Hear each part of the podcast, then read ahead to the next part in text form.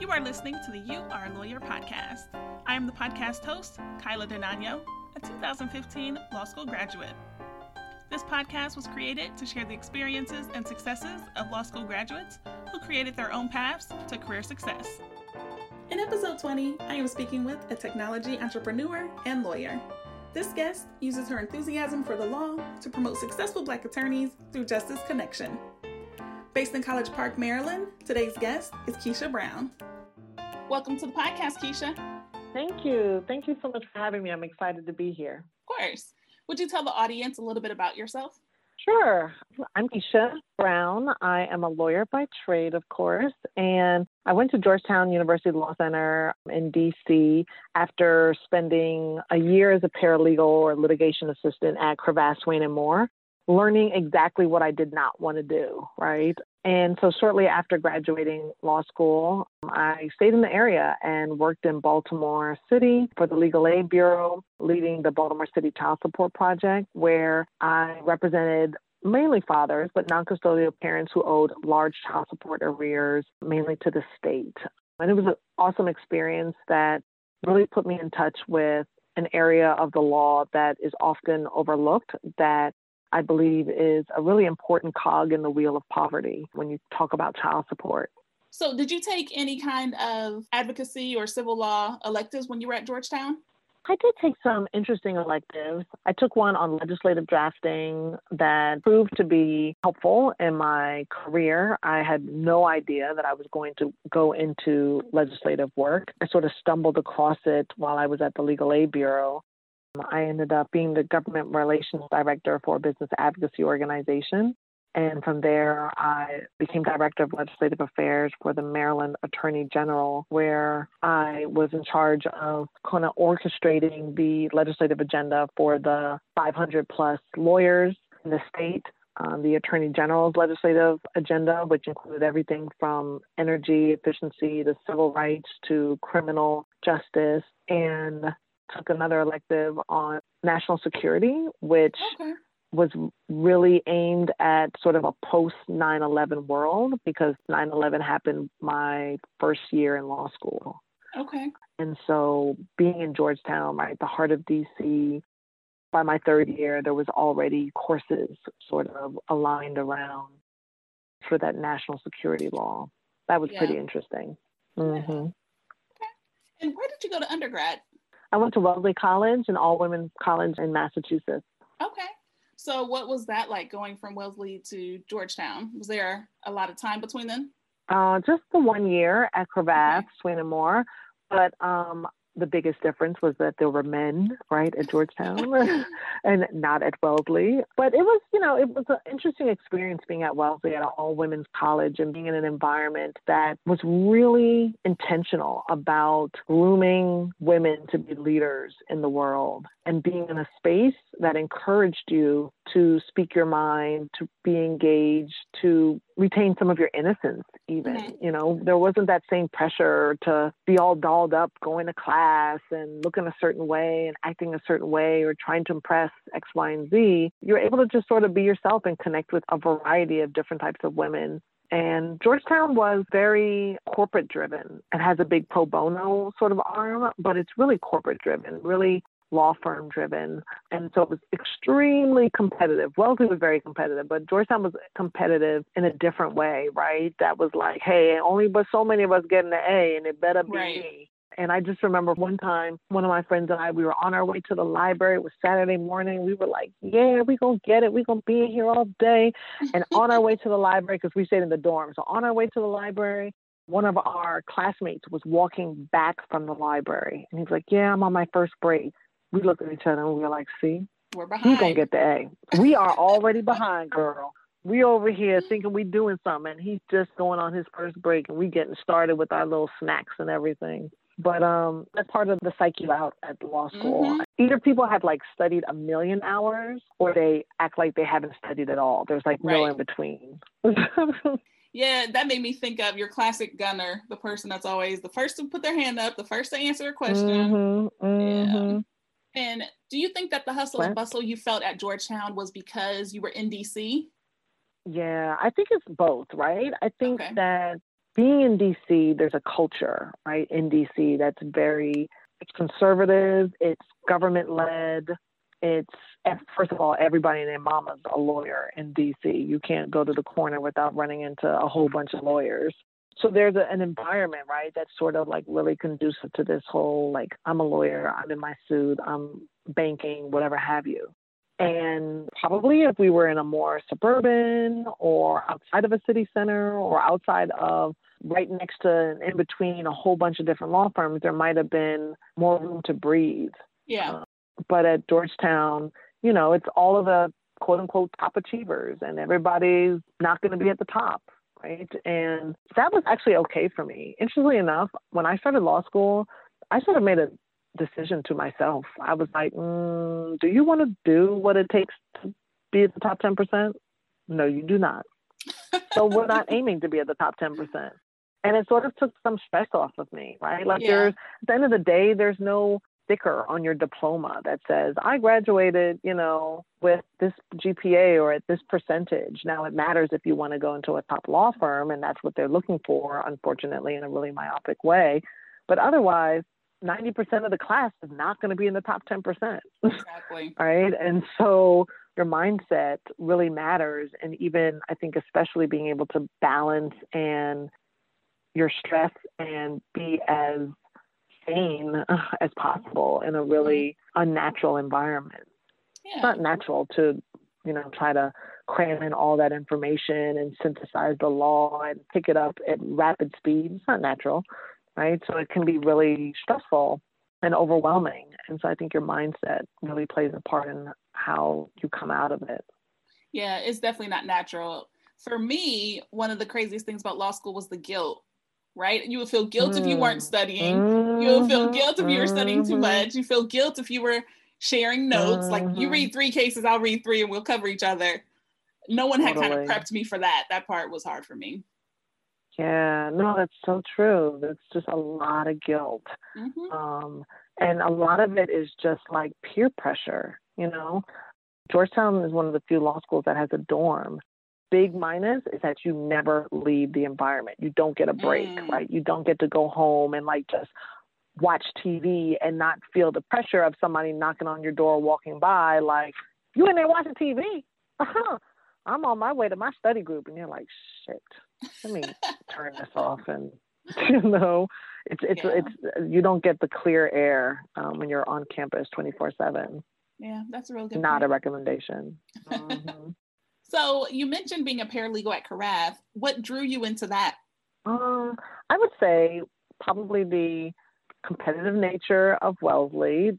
Back then, everybody was like getting quote unquote good jobs upon graduation. Like mm-hmm. that was just a thing. So it was sort of like, how many offer letters do you have? Right. And then you'd be like, oh, yeah, I got some. yeah. but it was sort of like, okay, you want to go to I always heard from my family like, "Oh, you make a great lawyer. You make a great lawyer. You should go to law school." And I honestly didn't want to just go to law school because that was the my experience growing up that everybody sort of told me I should or, you know, and it just got into my head. I wanted it to be something that I actually wanted to pursue. And so I mm-hmm. felt like working at a firm, right, would give me sort of that experience around um, what it was like being a lawyer. So that's what drew me. And I'm originally from New York, East Elmhurst. Shout out to Queens. so it was good to go back to the area, have the experience of living in New York as like a 20 something. So I'm loving this story. I'm, I'm piecing it together in my head. Okay. From New York, went to Massachusetts, go back to New York for work, and you wanted to see what big law was like. Is that what drew you into practicing civil rights and advocacy? You wanted to get away from it after that experience or? so I'll back up even. So okay. like New York, then Georgia, right? Then Massachusetts, then New York, and then DC. Okay. So that's that's the, the the train. Cravath was just an anomaly. Like mm-hmm. it was just an experience. It paid well. Back then it was like thirty thousand, I think, to be a yeah. litigation assistant at Cravath, which was like, oh, we're falling. um, working my butt off. I remember mm-hmm. the most I clocked in for Cravath was ninety six hours one week. Wow. Um, So it was a hard grind as well. But my love for civil rights is just why I'm on this planet. Like, that's just who I am. And I've always been passionate about advocating on behalf of those who don't have a voice. Look, if you used to get in trouble back in elementary school for sticking up for Tiana, who was sitting next to you, then maybe you should be a lawyer. And that's part of, you know, my story. and being passionate around like the empowerment and the liberation of Black people.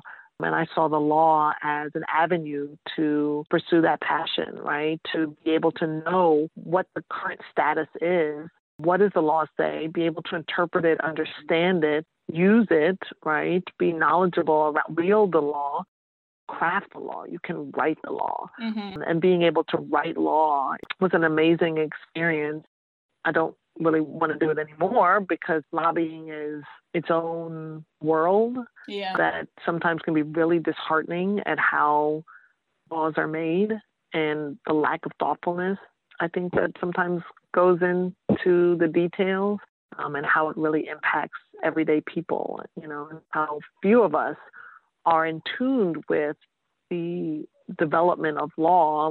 You know, we elect people to sort of handle that for us but in a true sense, we should be more engaged in that process and more informed in order to ensure that the law is written a way that actually does have a positive impact on us.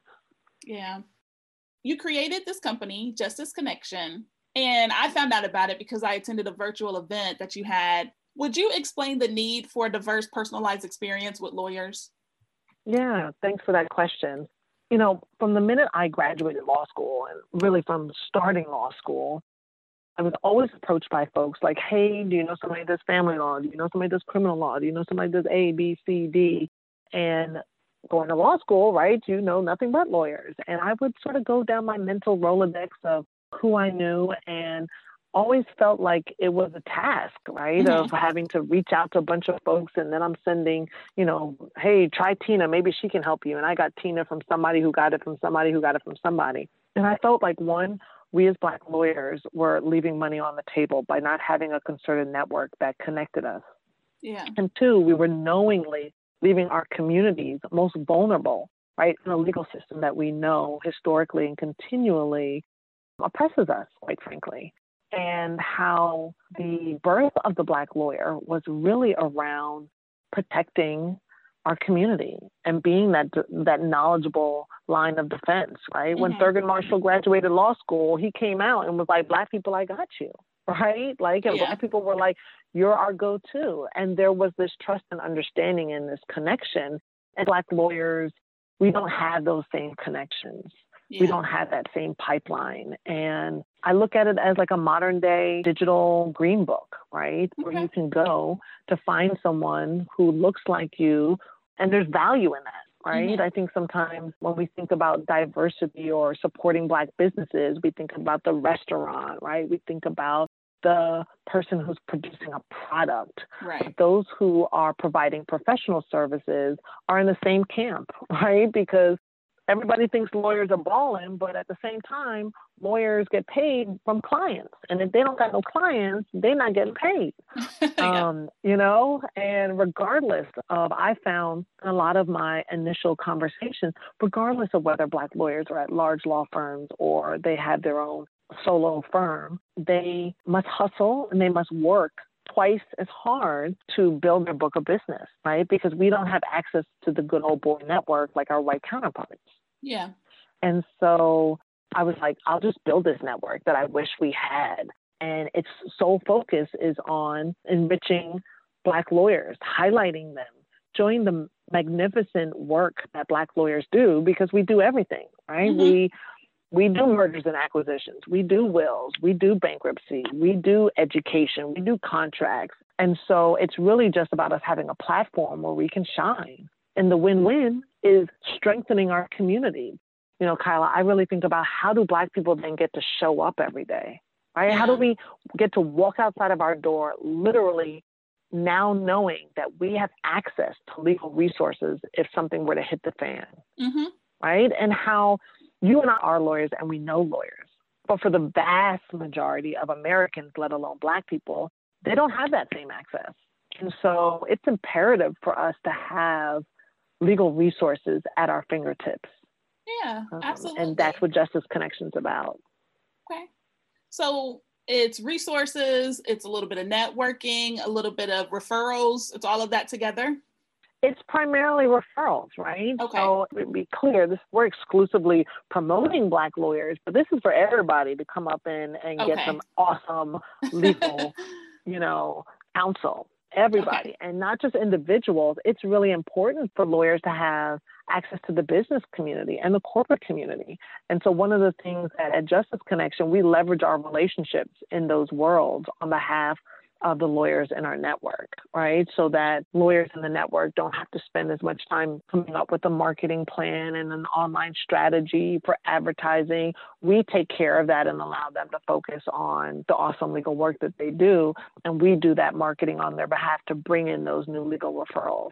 And as we're bringing in those new legal referrals, we're allowing ourselves to also educate the community because we mm-hmm. believe that a more informed neighbor is more likely to be more proactive in the law.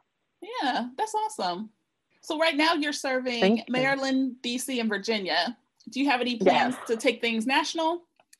Yes, we want to go worldwide. Okay, even worldwide. better. Right, because Black people, we're not a minority. Yeah. Right? We're not a minority. And so it makes sense in this day and age that if I'm doing work in Lagos, that I have a black lawyer that I can connect to, just like mm-hmm. if I'm doing work in Kansas City.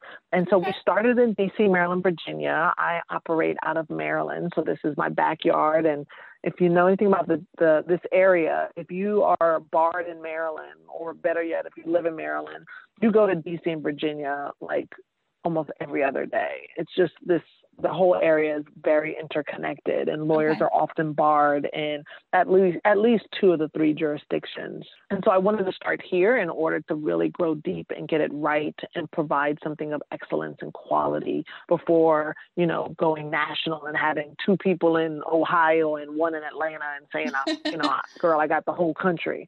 Okay. Right. So we started here in DC, Maryland, Virginia, but definitely have our sights on going national. And you know definitely want to hear feedback from folks who are like pick my city next. Why aren't you in yeah. you know nashville? Why aren't you in houston? So we have heard some of that already which is lets us know we're on the right path. I love that. That's awesome. You know you got to make money in this industry. You know you got to be able to thrive. And when black lawyers succeed and their businesses grow guess what they're going to do hire other black lawyers. Yep. Because that's what white lawyers do, right? That's yeah. how white firms have grown is mm-hmm. they become successful and they need to grow. And studies have shown that one of the best ways to lower black unemployment and to drive black businesses development is for black businesses to be successful yeah. because they will hire other black people. Yeah. This is true. Yeah and what we haven't even mentioned was the representation of it matters too. Just people seeing other Black people um, and other Black totally. lawyers is important. Yeah. That's right. There's so much value in hiring a Black lawyer. And one of the top reasons that I share is the cultural competency that a Black lawyer brings. Mm-hmm. And there's so much value in that. You can't teach somebody why the police pulled you over. Or the anxiety right? you feel when they pull up behind you, even if That's you're right. just driving. That's right. Yeah. Right. There are so many things when you're being discriminated against because your hair is curly and too big. And somebody says, well, why don't you just pull it back into a ponytail or in a bun? Or why don't you straighten it like, right? Like, there are so many things that a, a black lawyer can relate to mm-hmm. that has insider information around, quite frankly. And that cultural competency is something that we often don't quantify, right? That we don't recognize as an added benefit, and it is. It is. I believe that. Absolutely. Mm-hmm. So I saw on the website that there's the option to sign in if you are a lawyer and also to just say, I need a lawyer. What are the differences? Mm-hmm. So, one is if you need a lawyer, then we're here to connect you with one. And then if you are a lawyer, we want to have you subscribe um, okay. and join the network. Okay. Right. So, we're really excited. Right now, we've been growing the database, and I have over 700 lawyers, Black lawyers, represented in the DC, Maryland, Virginia area in our database. That's something that we're really proud of, and we believe anecdotally that we probably have more in this region in our database than any other network out there. Wow. So I also saw that you work with interns. Some of them are undergraduate students and some are law students. What do you yeah. hope that they're learning from Justice Connection? Great question. I hope they're learning some basic soft skills, right? I think we sometimes undervalue the importance of getting our soft skills down before we hit the big leagues, right? And that's basics like timeliness, communication, presentation, communication. Did I mention communication? right. those are those are important. I have a intern who I had to speak with today and have a very frank conversation about the fact that she's not timely and she's not communicating when she can't meet meet her deadlines. You know, I tell my students first and foremost you're in school and I respect that and and I know that. And so I want you to always put your schoolwork first if I give you an assignment or you're working on a project and it's taking longer or you're not going to be able to send it in a time that you had previously committed to, then you need to communicate that ahead of time. Yeah. Right. And sometimes we take that for granted, right? That people know that. And the only reason you and I might know that is because we've had experiences, quite mm-hmm. frankly, right? Where probably somebody has explicitly told us or we felt it on the back end, right, when something happened because we didn't do it or we didn't meet the mark. I always want folks to leave with a work product. So yeah. I've had folks write a blog, and you know I'm patient with folks. It takes a, uh, some of these blog articles take like six weeks for them to be ready for it to be shared because, as you know, everybody isn't a great writer, and mm-hmm. we spent a lot of time in law school really working on our writing. Yeah. And it's something that I think a good lawyer knows that whatever it is that you're writing, it ain't ready when you think you're finished, whether that's an email, a paper, an essay, a, a book, whatever. You probably need to go over it one more time. And, oh, yeah. When you're um, done, that's when it's just starting. That's when the editing right, comes exactly. in.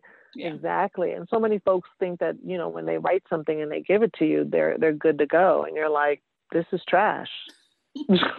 right? I don't say it like that to the in their face, but I'll say you got some work to do. This is a great start, right? Yeah. And I'll edit it every week until we get to a product that they can be proud of that I feel like is good to publish and that they can now use for other opportunities, right? I mean, that's why I tell these folks, I'm like, I don't send an email without relook like looking mm-hmm. it over. Mm-hmm. And you might even take a break and come back and look at it, and you're like, oh, okay, so if I overlooked that. If it's really important, I'm gonna send it to two friends and be like, can you make sure that my tone is right, right? Like, exactly. Depending on who it's to and what it's about, you're like, no, I can't trust myself on this by myself. I need somebody else to look at this. And depending on who they're gonna share it with that's the thing about emails. Mm-hmm. They'll send it to mm-hmm. 18 people. So mm-hmm. so those are some of the things that I try to guide my students around and really engage them to in dialogue and conversation, right? And, and allow them a place where they can also be able to have conversations and think about the law in a different way and how it relates to them. You know, I was speaking with one of my interns who had an experience where he was almost expelled in high school and I started sharing with him about, you know, what if his parents had gotten a lawyer, right? And how that could have been different, and how oftentimes we're in situations where we think we have to deal with it on our own, or that, you know, this is just sort of the luck of the draw. And how, if we had access to legal resources, it could at least be something that we explore, right? Yeah. That we, we don't have to hire a lawyer and be like, all right, here's $5,000, help me do X not always like that, right? It's sometimes just having a conversation with somebody that can help explore what your options are and allow you to be more informed in whatever choice that you decide to make. And so sometimes having those conversations, right, with the interns allows them to see the law in a, in a different place, right, in a different way that they than they did originally when they started the internship. Yeah, that's so smart. I love it. Thanks. So, do you have any nicknames for the people that work at Justice Connection? Are you guys like gladiators or anything fun like that? um, uh, well, I do consider, right, like that I am building a modern day Justice League.